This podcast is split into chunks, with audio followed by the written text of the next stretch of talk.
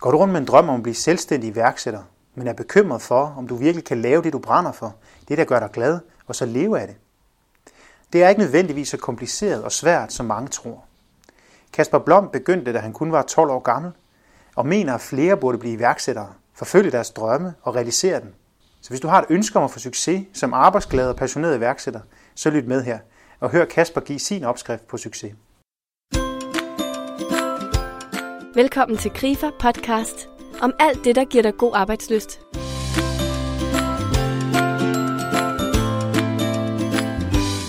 For Kasper Blom begyndte det hele, da han kun var 12 år. Han havde 300 kroner på lommen og en god idé. Han ville samle brugte golfbolde, gøre dem rene igen og sælge dem. På den måde ville han tjene penge. Det viste sig at være en rigtig god idé, og da han var 18 år, omsatte han for den første million.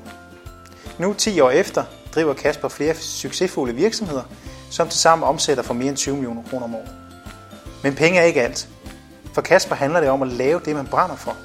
Om hårdt arbejde og viljestyrke. Derfor modtog han også i Vækstprisen 2012 som årets unge håb. De næste 20 minutters tid taler jeg med Kasper om, hvordan man kan lykkes som iværksætter. Lave det, man brænder for og holde gejsten. Hør, hvad hans hemmelighed er og bliv inspireret. Kasper, hvad mener du er opskriften på succes som iværksætter og i ens arbejdsliv? Jamen succes for mig, det, det er jo sådan forskelligt fra person til person, person. Det er svært at definere det sådan helt, hvad succes jo er. For mig så succes, det har sådan ændret sig over årene. I starten der havde jeg det meget sådan, da jeg var yngre, da jeg var 17 og 18 år gammel. Der succes, det var lige så meget, at jeg kunne køre rundt i en stor bil og alle de her ting. Det var lige så meget, det var meget materialistisk succes for mig.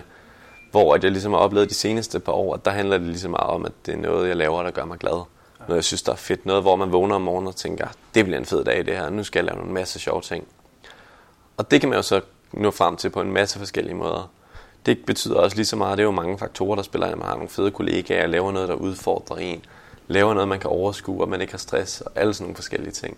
Det er det, succes er for mig. Okay. Spændende at høre om. Mener du så, at alle kan leve af at gøre det, der gør dem glade, og det de brænder for? Hvis de har lyst til at være selvstændige, vel at mærke. Ja, jamen, øhm, om det ligefrem er alle, ved jeg ikke, men jeg mener, der er rigtig, rigtig, rigtig mange, der kan leve af noget, de synes, der er fedt. Det er ikke sikkert, at det... Altså, nogle gange skal man også lige finde ud af, hvad det egentlig er, man synes, der er fedt. Nogle har en kæmpe passion for nogle produkter. Det kan være, at de altid... Øh, klassikeren er det her med moderen, der lige er født, og så begynder at sælge børnetøj, fordi så har man en eller anden naturlig interesse for det. Mm.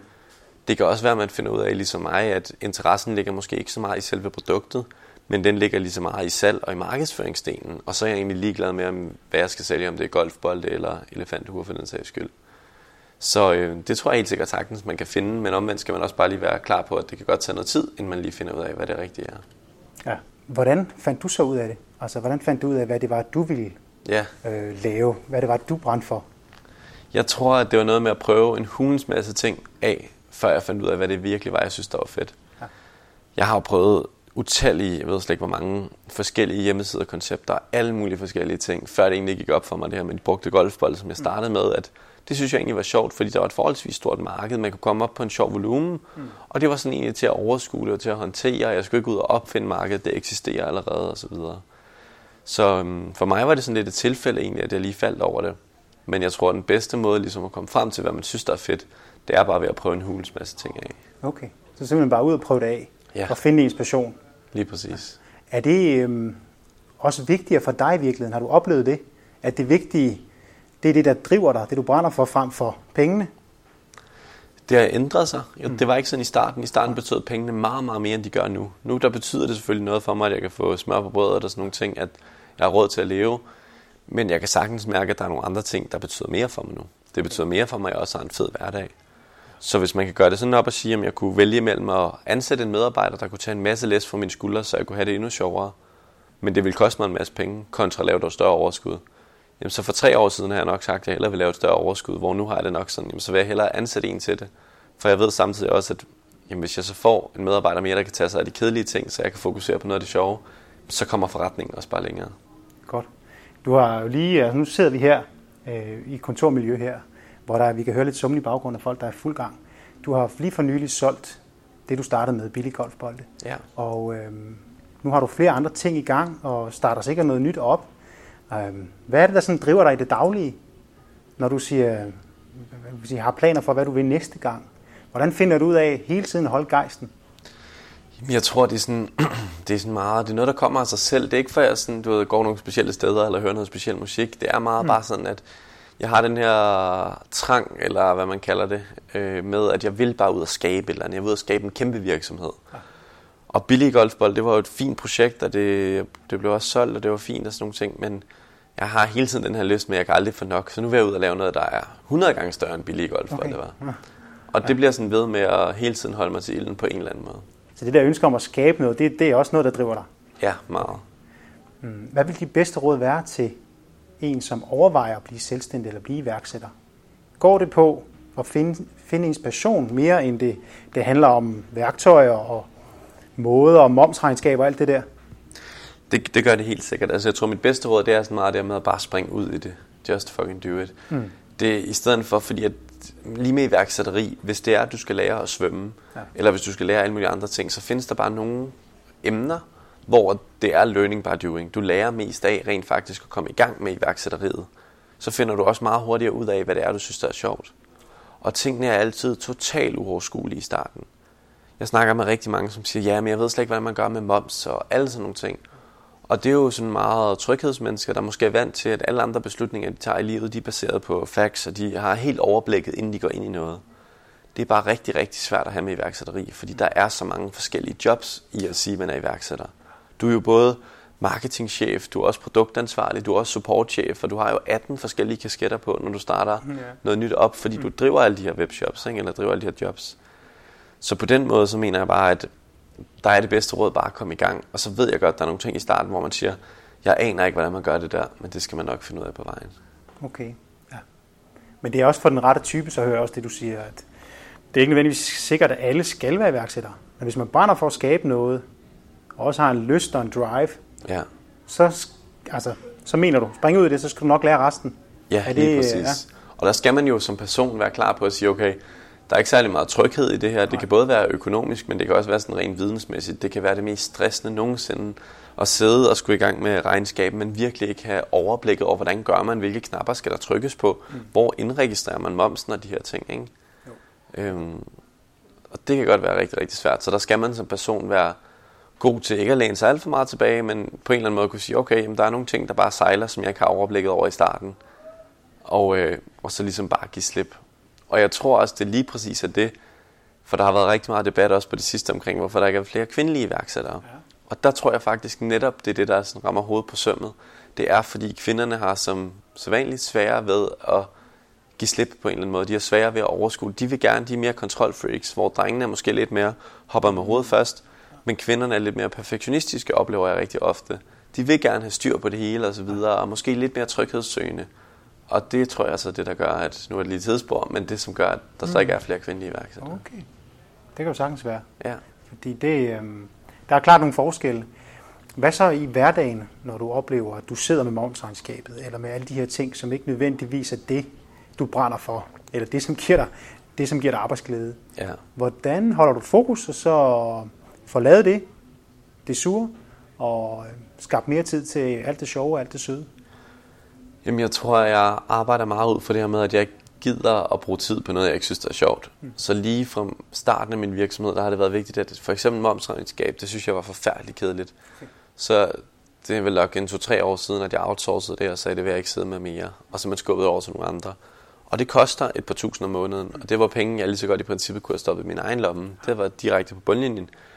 Men så skulle jeg bruge så meget tid på det, og jeg ved bare, at hvis jeg skulle sidde 6 timer hver uge og bruge på det, eller 6 timer om måneden, whatever, jamen så er det ikke kun de 6 timer, men så handler det også om, at der er de, de sidste 3 dage op til, at jeg skal sidde med det. Der går jeg i dårligt humør og negativ energi og de her ting. Og der kan jeg bare se, at som det er nu i hvert fald, der får jeg en højere timeløn, end jeg betaler min bogholder. Og så vil jeg meget hellere bruge tiden på noget, jeg også synes, der er sjovt. Selvom den også var lavere, så vil jeg hellere arbejde 10 timer mere. Og så selvom hun, det kun måske tog 6 timer, men for simpelthen bare at have det sjovere. Så der er lidt, altså du prøver virkelig meget bevidst at sige, det er mere tid til det sjove. Ja. Og alt det, du kan, du kan undgå, eller så at sige, få nogle andre til at gøre, som er surt for dig, det, øhm, det outsourcer du. Ja. Eller får du nogle andre til at hjælpe dig med. Ja, lige præcis. Godt. Og det er klart, det er jo lidt en lukrativ sted, eller mulighed for at gøre det. Det har man ikke i starten. Nej. Men omvendt tror jeg også, det er vigtigt, at man går igennem den proces i starten, fordi det lærer man rigtig, rigtig meget af. Man finder ud af, hvad man synes, der er sjovt. Og så hjælper det også bare tit, at hvis jeg sidder og snakker med min bogholder eller revisor, jamen så fordi jeg har siddet med det tidligere, så er det meget nemmere for mig at snakke med omkring mange af de her ting, fordi jeg alligevel har en basisforståelse for det. Ja. Vil dit råd også være til en, der, der, der er i gang, eller har en drøm om at blive iværksætter, at alligevel, selvom det er nogle af, nogle af tingene er sure opgaver eller knap så sjove, at prøve at sætte sig en lille smule ind i det hele? Er det yes. vigtigt at have, en, have en, i hvert fald en, for, en forståelse for, for de fleste ting, hvis man vil være hvad kan man sige, virksomhedsejer? Ja, det synes jeg helt sikkert, det er. Måske ikke, at man, man behøver ikke være inde i alt, for det kan man aldrig være som iværksætter. Der vil være nogle emner, hvor man bare ikke er dybt nok ind i det. Men det der med lige at have en overfladisk forståelse for mange af tingene, ja. det synes jeg er rigtig, rigtig godt at have. Okay. Også bare så man forstår senere hen, lige forstår moms og udlandsk moms og de her forskellige ting. Igen, ikke særlig dybt, og meget af det kommer helt af sig selv, man lærer. Men jeg kan bare se, at som iværksætter vil man altid have mange kasketter på, og du skal tage mange beslutninger, der vedrører andet end lige det forretningsområde, man bedst kan lide. Især når man ligesom er leder af forretningen. Og der er det bare en kæmpe fordel at ligesom vide noget om det, så man sidder og baserer det lidt mere på ens intuition og på Excel-ark, men også rent faktisk har styr på, hvad der skal ja, ske. Ja, godt. I begyndelsen, da du startede op, lavede du da en forretningsplan og googlede dig frem til øh, moms og alt det der. Satte du dig ind i tingene og skrev det ned, eller hvordan, hvordan gjorde du helt i starten?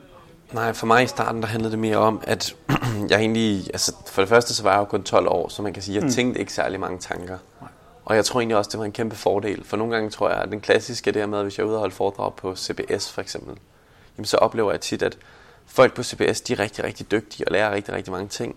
Men det er også bare som om, at man oplever det med, at jo ældre folk bliver, jo mere bange bliver de også, jo mere lærer de omkring alle de ting, der kan gå galt. Mm. Og det er jo basalt set det, som forretningsplanen så prøver at forhindre, at du skriver en masse ting ned, og hvis det her går galt, bla bla bla. Ikke? Ja, ja.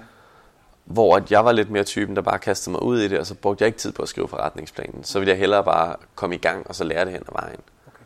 Fordi jeg havde alle tingene op i hovedet, ja. øhm, så hellere bare komme i gang. Okay. Og så tror jeg senere hen har jeg så, jeg laver ikke en decideret forretningsplan, men jeg går lidt mere struktureret til værks og sørger for, at der ligger nogle processer for, hvordan jeg gør, og nogle tanker, der er beskrevet, og nogle budgetter og sådan nogle ting. Okay. Det er ikke noget, jeg bruger 6 måneder på. Nej. Det er måske noget, jeg bruger en uge eller to på, for ligesom at lige at få styr på grundlaget for det, mm. og kan se, om tingene kan hænge sammen. Ja. Og det tror jeg er stadig vigtigt, så man ligesom kommer også igennem nogle scenarier, man lige tænker over. Ja. Men jeg tror bare også, at der tit, så oplever nogen, der sidder og bruger 6 måneder på at skrive en forretningsplan. Ja. Ja. Og der er vi altså bare i en verden nu, hvor tingene går så stærkt. Og bruger man 6 måneder på det, jamen så er toget ligesom kørt. Godt. Så det kan være vigtigt at have gjort sig nogle tanker, og måske også skrevet noget ned. Ja. Det kan være godt i processen, men det bør ikke være det, man fokuserer. Man skal ikke bruge for mange kræfter på det heller. Nej. Man skal også ud over stepperne, hører jeg. Ja, lige præcis. Ja. Øh, hvad synes du er det værste ved at være selvstændig? Eller det hårdeste? Det hårdeste, det er uden tvivl, når det ikke går godt i forretningen. Okay. Som selvstændig, der er en af arbejdsskaderne jo desværre, at man tager arbejde med hjem. Og jeg kan godt mærke, at hvis jeg kommer hjem efter en uge, og virkelig har knoklet, givet den fuld gas, og så bare kan se på tallene, at de ligger rigtig, rigtig dårligt. Der er ikke tjent særlig mange penge den uge. Der var måske en medarbejder, der var syg tre dage, så det har også kostet en masse penge. Og der var måske bare en masse irriterende ting, der er sket. Så kan jeg mærke, at det tager vildt meget på min energi og på mit humør. Det synes jeg uden tvivl er det værste ved at være selvstændig. At der kan du ikke, med al respekt for det, men hvis du har et 8-16 job et andet sted, der kan du lidt nemmere sige, okay, men det er ikke, jo, i værste tilfælde, så kan jeg blive fyret, og det er også forfærdeligt. Men i det mindste, man behøver ikke at tage, tænke lige så meget over det, hvor at, hvis det går rigtig dårligt for min virksomhed, som det gør i perioder, som det altid vil gøre, jamen, så kan jeg jo ligge søvn, søvnløs om natten. Ja. Og det hjælper slet ikke på, at man så får løst problemer, fordi så vågner man op næste dag og er helt vildt træt, og så ja. bliver det bare endnu værre. Ja, netop okay. Så det bliver en ond spiral. Ja. Så det, øhm, det fylder meget hos dig, at du har ansvaret for det hele, det du laver. Og du selv skal, skal stå for det hele. Du kan, ja. ikke bare, øhm, du kan ikke bare holde fri og gå hjem. Det er det, du Nej, siger? Nej, det kan Godt. jeg ikke. Hvad er så det sjoveste, det du får allermest energi af, ved at være dig selv og være iværksætter? Ja, det er jo så lige øh, det modsatte faktisk. Det er jo det her ja. med, når det så går godt. Når det så virkelig, hvor det hele bare kører, medarbejderne er glade, man får solgt en masse varer, man får sendt en masse pakker afsted, kunderne er glade, man får gode ratings på Trustpilot eller hvad det nu er, hvor det hele ligesom bare lyser grønt over hele linjen, og der er nogle seje mennesker, der ringer og siger nogle fede muligheder til en, og alt sådan noget så er man også bare flyvende. Og så kan jeg jo mærke, at så uden at drikke Red Bull, så kan jeg sidde og arbejde fra 6 morgen til 2 om natten, uden problemer, fordi så er jeg bare kørt så meget op på energi, og synes, det er det fedeste i verden. Og så udretter man også bare mange flere gode ting. Mm. Så hvis man kan komme ind i den gode spiral, så er det til gengæld også rigtig, rigtig godt. Okay, fedt. Hvor du ser, at du skaber øh, resultater, og det giver dig bare endnu mere energi, og så ja. kører du på. Ja. Okay. Ja. Hvordan, hvis du skulle kigge tilbage og sige, men, øhm, give et råd til dig selv, da du var 12, og du startede. Du sidder i dag som 21, eller 22-årig, undskyld, og har hvad kan man sige, været i gang i rigtig mange år. Hvis du ja. skulle give dig selv som 12-årig øh, et godt råd, hvad ville det så være med det, du ved i dag? Mm, godt spørgsmål. Jeg tror, øh, det vil nok være at øh, sørge for at tænke lidt større måske. Drømme større. Ja. For jeg tror, at i starten, der var jeg sådan meget fanget der med, at jeg blev ved med at tænke sådan, hvad kan jeg lave for, altså det skal bare, det skal ikke være så stort og alle sådan nogle ting, hvor nu er jeg blevet lidt mere typen, nu tænker jeg ikke mere i at skabe en millionforretning, nu tænker jeg i at skabe en milliardforretning. Og det er ikke sikkert, at det nogensinde lykkes, men så har jeg det mindste givet det forsøget, og så tror jeg på det der med, at så lander man et sted deroppe af, ikke?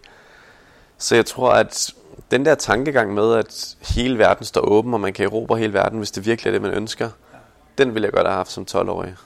Så jeg måske havde sigtet lidt højere, fordi jeg har lavet sindssygt mange små projekter igennem tiden, som jeg så har brugt flere måneder på, og så endte med at tjene 5.000 kroner på. Ja. Det har været super sjovt, og jeg har lært en masse af det. Men det havde stadig været endnu sjovere, hvis, jeg havde lært, hvis det var noget, jeg havde tjent 5 millioner på som 12-årig. Ikke? Det er sandt. Du ja. det tilbage. Ja. ja, eller lave noget, øh, lave noget endnu vildere. Ja. Okay. Så du vil faktisk gerne have, have, have tænkt endnu større dengang? Det vil jeg gerne, ja. Fordi man kan også sige med golfbolden, at jo, det var en rigtig fin virksomhed, men i forhold til så meget andet, så var det jo stadig en meget, meget lille virksomhed. Hvis jeg i stedet for at tænke lidt større, tænkt, jamen øh, jeg vil ikke bare ud og sælge golfbold, jeg vil også sælge golftøj, golfudstyr, alting, jamen så kunne det være, at forretningen var blevet 10 gange større. Ja. Øhm, så på den måde vil jeg rigtig, rigtig gerne tænke lidt større og drømt. Ture og drømme større. Ja, spændende. Hvordan, øh, nu har du lige udgivet din biografi her i sommer, hvis jeg husker rigtigt. Ja. Um, der var, hvor du, hvor du kun var 21, kan man ja. sige. Um, og nogen venter til, de har levet et helt liv med at udgive en biografi. Hvordan ja. kan det være, at du valgte at skrive den bog og udgive den? ja, det er også et godt spørgsmål. Jeg tror, øh, for det første, så blev jeg en lille smule sådan provokeret på den gode måde af en, der sagde til mig, at Kasper, du burde skrive en selvbiografi. Og så siger jeg sådan, det har jeg altså ikke tid til, og det har jeg ikke penge til. Og så kom jeg med alle de her dårlige undskyldninger. Og jeg plejer altid til min foredrag at stå og have 10 dårlige undskyldninger med, som folk altid bruger. Og jeg står altid og bruger, så står jeg bare og bruger de samme 10 undskyldninger. Ikke? Og samtidig så blev jeg også lidt provokeret af den her tanke med, at det er jo ikke normen, at du skriver en selvbiografi som 21-årig. Normen er, at du gør det, når du er 60, 70, 80 år gammel. Så jeg tænkte, at nu vil jeg lige prøve at læse nogle af de her selvbiografier og finde ud af, hvad folk egentlig sagde til det. Eller hvad folk, øh, sådan, andre folk skrev om det. Så jeg læste øh, Steve Jobs, jeg læste øh, Mærsk selvbiografi, jeg læste en masse forskellige selvbiografier. Og jeg kunne bare se, at det som de alle sammen skrev, det var jo, at det var ikke målet, der var det sjove, men det var rejsen til målet, der var det sjove. Og så tænkte jeg bare, hvorfor er det så, man først fortæller om rejsen, når rejsen egentlig er slut? Mm. Når Mærsk han sidder som 92-årig og fortæller om, hvad der skete for 80 år siden, da han var 12 år gammel. Selvfølgelig kan han huske noget af det, men det er jo ikke særlig meget af det. Meget af det er baseret sig på ting, han finder og arkiver og sådan nogle ting. Ja. Og i den verden, vi lever i nu, med sociale medier, Facebook, Instagram, podcast, alle de her ting, tingene går så stærkt, mm. at det bliver delt to minutter efter, at tingene egentlig er sket, eller to sekunder. Ja. Så jeg tænkte bare, hvorfor ikke udgive en selvbiografi, imens rejsen stadig er i gang? Så en kombination af de tanker, det gjorde, at jeg tænkte, jamen det kan jeg lige så godt gøre. Og så kaldte jeg den del 1 og 3, så der kommer nok en bog igen, når jeg er i 30'erne og igen, når jeg er i 40'erne. og det var ligesom for at gå ud og vise, at man kan gøre, hvad man vil. Man kan sagtens udgive en selvbiografi, når man kun er 21 år gammel. Ja. Nu har jeg solgt over 1000 bøger, og det gør, at man sådan per definition kan kalde det en bestseller i Danmark så skal den have solgt mere end 800 eksemplarer. Fedt, Tak. og øh, det synes jeg bare var fedt ligesom at vise, at jamen, det kan man lige så godt gøre. Ja. Og så tror jeg også på, at hvis jeg selv sidder, da jeg gik i skole, noget af det, jeg blev allermest motiveret af, det var, når jeg hørte andre folk på min egen alder tale. Fordi men du kan sagtens læse en bog om Mærsk, men de ting, han beskriver, da han gik på skibsredder i skolen, da han var for, altså, tilbage i 30-40'erne, og der var krig og sådan nogle ting, det kan man slet ikke forholde sig til. Det er jo nogle helt andre spilleregler, der er i dag. Og med bogen håbede jeg bare ligesom at vise, at sådan, hey, jeg er ikke dygtigere end alle andre. Hvis jeg kan gøre det, så kan I også gøre det. I skal bare komme i gang, og I skal bare gøre det nu. Alt kan lade sig gøre. Okay. Så dit mål var meget at inspirere andre? Er det, det var det. Ja, helt korrekt. Fordi at, Øh, det er ikke nogen hemmelighed, at hvis du udgiver bøger i Danmark, det tjener du ikke særlig mange penge på. Nej. Så det har været en bedre forretning, at jeg bare sad og arbejdede, og egentlig lod være med det. Men der var bare et eller andet, der triggede mig, hvor jeg sagde, okay, jeg vil gerne noget inspirere, jeg vil gerne noget motivere. Jeg havde den bog selv været der. Jeg var meget inspireret af Jesper Buch og Martin Thorborg, de andre serieværksættere. Og jeg læste deres bøger fra ende til anden tusindvis af gange. Men jeg tror bare, jeg havde synes, det havde været endnu federe, hvis der havde været en på min egen alder, eller bare et par år ældre, hvor man kunne sige, okay, det der kan jeg altså virkelig forholde mig til. Netop. Er du blevet bekræftet i, at rejsen er vigtigere end målet på de 10 år, hvor du har været i gang som iværksætter? Ikke rigtigt, fordi jeg føler ikke, jeg har nået målet endnu, så det er svært at sige. Øhm, og ja, det ved jeg jo heller ikke, hvornår jeg når. Nej, øhm, man kan sige, at der er også nogen, der mener, at de aldrig når deres mål, ikke? fordi de bliver ved med at kæmpe resten af livet. Og det kan også godt være sådan, det er sådan, men jeg er i hvert fald blevet meget bevidst om, at det handler om at leve i nuet. Fordi der er ikke nogen, der kommer, altså du kan ikke lave noget om, der skete for fem år siden. Nej. Så sørg for guds skyld for, at man synes, det er fedt, imens rejsen er i gang. Ja. Nu snakker du før om det med inspiration, at mm. der er rigtig mange, der inspirerer dig, ja. og du vil også gerne inspirere andre. Ja. Øhm, hvorfor synes du det er så vigtigt at inspirere folk til iværksætteri? Jamen det er bare fordi, jeg kan se, at der ligger så meget ude, uudnyttet potentiale ja. derude. Der er så mange unge mennesker, der gerne vil være iværksættere. Og udfordringen, vi har i Danmark omkring iværksætteri i skolen, det er jo lidt, at dem, som skal lære iværksætteri, det er skolelærer. Og skolelærer iværksættere, det er to jobs meget, meget, meget langt fra hinanden. øh, på alle mulige forskellige måder. Og udfordringen er igen lidt, at hvis du er skolelærer, selvfølgelig er der nogle iværksættere, der så bliver skolelærer, men det er altså ikke særlig mange. Mange af dem, der står og skal undervise i iværksætteri, de aner ikke, hvad det drejer sig om. Det er noget, de læser i en bog.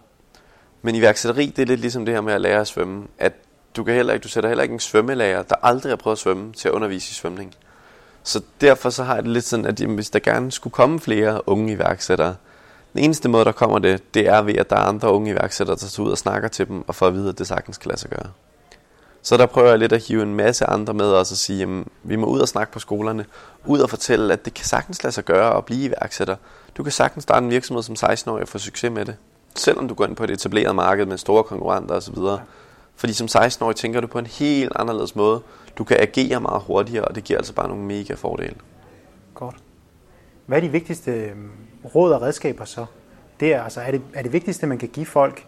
Øh, er det inspiration, eller er det øh, nogle, hvad kan man sige, nogle moderne, nemme redskaber, det er en kombination, fordi det skal både være sådan, først skal de ligesom inspirere os og motivere os til at forstå, det kan lade sig gøre, jeg tror på det. Ja. Fordi jeg oplever også, og det er sådan en jantelovs ting, at blandt de unge elever og sådan noget, jamen, der er ikke særlig meget selvtillid. Nej. Det er farligt at stikke hånden op i klassen og sige, jeg vil være selvstændig, jeg vil have min egen virksomhed med 100 ansatte. Så kan du være helt sikkert på, at der er tre, der sidder og ryster på hovedet og tænker, ah, det er, ah, okay, du skulle måske lige slappe af og få dig et job først og sådan nogle ting. Ikke? Så det første er ligesom at lære dem at tro på sig selv og sige, det kan jeg godt. Og når de først gør det, jamen så giv dem nogle helt konkrete tips til at sige, okay, jamen hvad er det, du gerne vil? Jamen hvis det er at starte en webshop, jamen så skal du gøre A, B og C. Og hvis du gerne vil have en fysisk butik, jamen så skal du måske starte med A, B, C og så videre. Ikke? Så ligesom give dem nogle forskellige ledetråde til at sige, at det er slet ikke så svært, bare gøre noget ved det. Hvis du vil starte en webshop, jamen du kan en webshop opstå i morgen, hvis du virkelig gerne vil. Det er slet ikke så svært. Alle de der ting, alt der har med e-handel at gøre, som jeg sidder og arbejder meget med, der er det altså bare meget, meget nemmere for folk at komme i gang med. Ja end nu, end det var for tre år siden. Afslutningsvis her, hvad ville være dine tre øh, bedste råd til den person, som ønsker at leve sin drøm ud og blive selvstændig? Yes. Hvis du skulle give tre, yes. og kun tre. ja, det er svært. Øhm, mit første råd, det vil helt sikkert være Just fucking do it, som okay. også er titlen på selvbiografien. Altså, kom i gang med det nu. Stop med at gå og tænke over det. Hvis du beslutter dig for, at du vil være iværksætter, så skal du ikke gå i gang med din virksomhed om 14 dage eller om 3 uger, så skal du gå i gang i dag. Gå ind online på webrik.dk, få CVR-nummeret med det samme og bare skyde ud over stepperne.